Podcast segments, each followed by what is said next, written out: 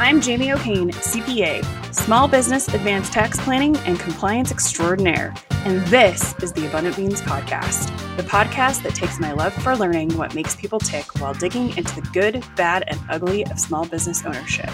We strive to give you the insight that only those in the trenches of being and working with entrepreneurs can provide. Welcome to the Abundant Beans Thanksgiving 2020 episode, and you are hearing the voice of Stephen Andrews, the producer of the Abundant Beans podcast. I work hand in hand with Jamie to produce the best podcast that we possibly can for you guys.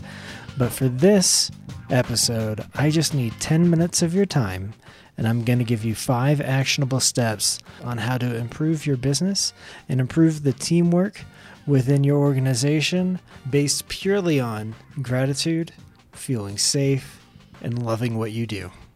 So, first up, we've got Jason True on how a leader of an organization or a leader of a team can open up and help the rest of his team feel safe in the space. I'm trying to ask them something where they feel grateful or really positive or will get to some memory that will be really good mm-hmm. because they've shown in studies that when you do that um, it emits you know all these positive chemicals mm-hmm. and they get pretty excited about it so you know i'll ask people a question like who's your personal hero or another version is you know if you could say thank you to one person that helped you in your life you know who is that person and what do they do right?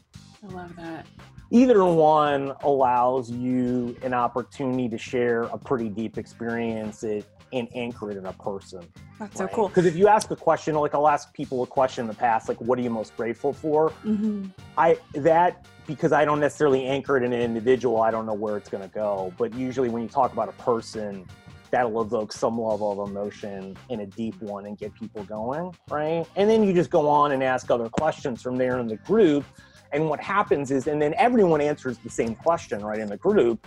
So, and then if you're doing it in a group, the most senior person goes because they've got, they like senior meaning if you're in a company and you work with them, whoever's the highest level person, mm-hmm. because then they're sh- they're saying it's safe to share with them, right, unconsciously. That was great from Jason. Next, we move on to the one, the only, the Kyle Matthews. In this clip, Kyle's talking about having resilient relationships. Now, this is extremely important for your business with the people that you are doing business with. How can you be more resilient?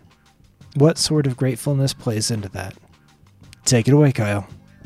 Having a relationship mm-hmm. with a customer that is resilient enough to allow for a second chance. Mm-hmm. I love that. Because at the end of the day, we're all going to mess up. Mm-hmm, we're people. Right? We mess up. We're human. It's really cool. Um, but to have a relationship to the point where you get that phone call mm-hmm. and hey, like here's what happened. Right? Mm-hmm. You, you, I think I said on the last uh, the podcast last time I was here uh, was that extreme ownership mentality mm-hmm. of shoot, mm-hmm. so sorry, mm-hmm. you know.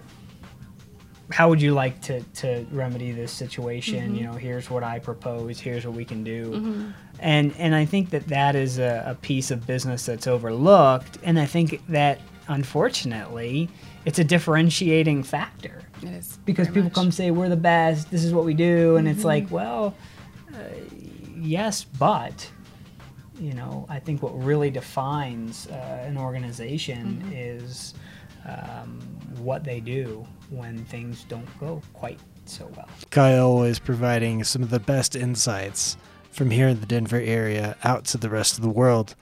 Moving to our next clip, we've got Josh Vaisman and his take on what a positive work environment is and how you, as a leader, can help create that positive work environment. So, a positive environment for me, that's a great question.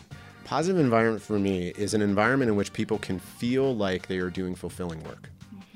Uh, you know, fulfilling work means a lot of things. So I think it's helpful to start to clarify what isn't a positive environment. Mm-hmm. A positive environment is not kumbaya right? A positive environment is not everybody's opinion, you know, counts all the time. Mm-hmm. Uh, a positive environment is not hand holding. or back padding. Uh, you know, it's not about um, you know this sort of toxic or false positivity uh, that you see a lot of um, kind of throughout the world. I think it's not about entitlement.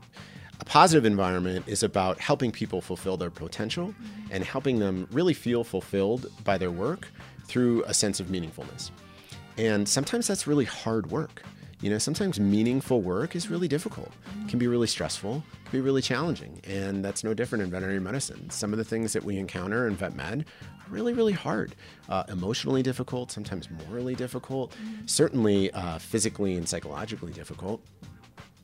But creating an environment that's focused on what's best in people, focused on uh, building up and leveraging those best components, focused on really helping people fulfill their potential, whether it be within that particular environment or elsewhere, uh, is what I think is a is a positive workplace. Next up, we've got Patrick Kelly, who prior to the COVID pandemic, prior to organizations all over the country, all over the world being forced into remote work, was helping teams figure out how to do it. Now that we're all here, this is definitely something that you want to pay attention to. So, um, how does culture building work with distributed teams?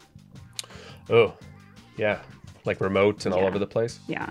Um, working on that with a client right now who they're all remote. Um, it requires much more intentionality. Again, clear focus and understanding, um, and, and and really building that relationship within the team, and especially the mentor, where they want to do a good job. And it's hard, but if you create a vision that everybody's behind, Mm-hmm. it it's getting people to do the right thing even when nobody's watching. You know, I Mm-hmm. think that that's what a strong culture is. Is how do you get people to do the right thing even though they're in their own office where it's easy to slack or whatever, but they they feel engaged and they want to do it. Um, building great, strong communication, Mm-hmm. creating opportunity events to interact. Um, I would even say having monthly check-ins just to see how people are doing, mm-hmm. what's going on, what can we help with. You start facilitating some of those conversations, you can engage people because it mm-hmm. can get lonely. I mean, you know, like if you're if you're always working from home, there's there's some interaction piece. Mm-hmm. People crave mostly. I mean, I know there's a lot of introverts, but even still, in introverts, people want human interaction. Yeah, we do. They want relationships. They want to engage. So focus on, even though you're you're dispersed, creating those strong relationships, and you'll get people to to engage and, and be a part of the journey. I love it. Um, I have a client who has a distributed team, um, and they'll have they'll just do Zoom calls Mhm. where they're all in there, and they'll all just be like working or handling their things or whatever, but they're all together. Yep. I think it's brilliant. It is brilliant. And finally, to round us out, Taylor Worthington on making sure that you have the right team that aligns with your values, that cares about what you want to do and how you want to do it. Having the right people around you makes the biggest difference in delegating and getting tasks done, as well as pushing your business forward in the direction that you want to move it. So, what would be the one piece of advice that you would give a startup practice, um, either medical, dental, or veterinarian?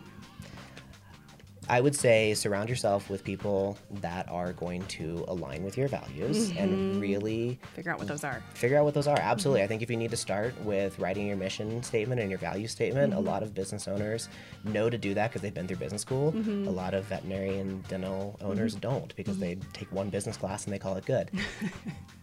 I mean, it's just the it's just the way it mm-hmm. is. They're focused on getting their degree and they want to mm-hmm. do that. So I would say focus on your values, figure out what's important to you, and then mm-hmm. surround yourself with people that lift you up. Uh, whether that's a, a good banker, a good accountant, a good lawyer, whatever, whoever Some you trust. staff. Exactly. Mm-hmm. You want to make sure that you have resources not only inside internal to your Mm-hmm. business, but external to your business that can really help propel you forward. That's awesome. Thanks, Taylor. Yeah, thank you. It was awesome. Thank you so much for listening or watching. Be sure to subscribe on YouTube, iTunes, or wherever you prefer to listen. If you learned something and found some useful information to apply to your business today, please consider giving us a thumbs up and a review. Until next week, be abundant.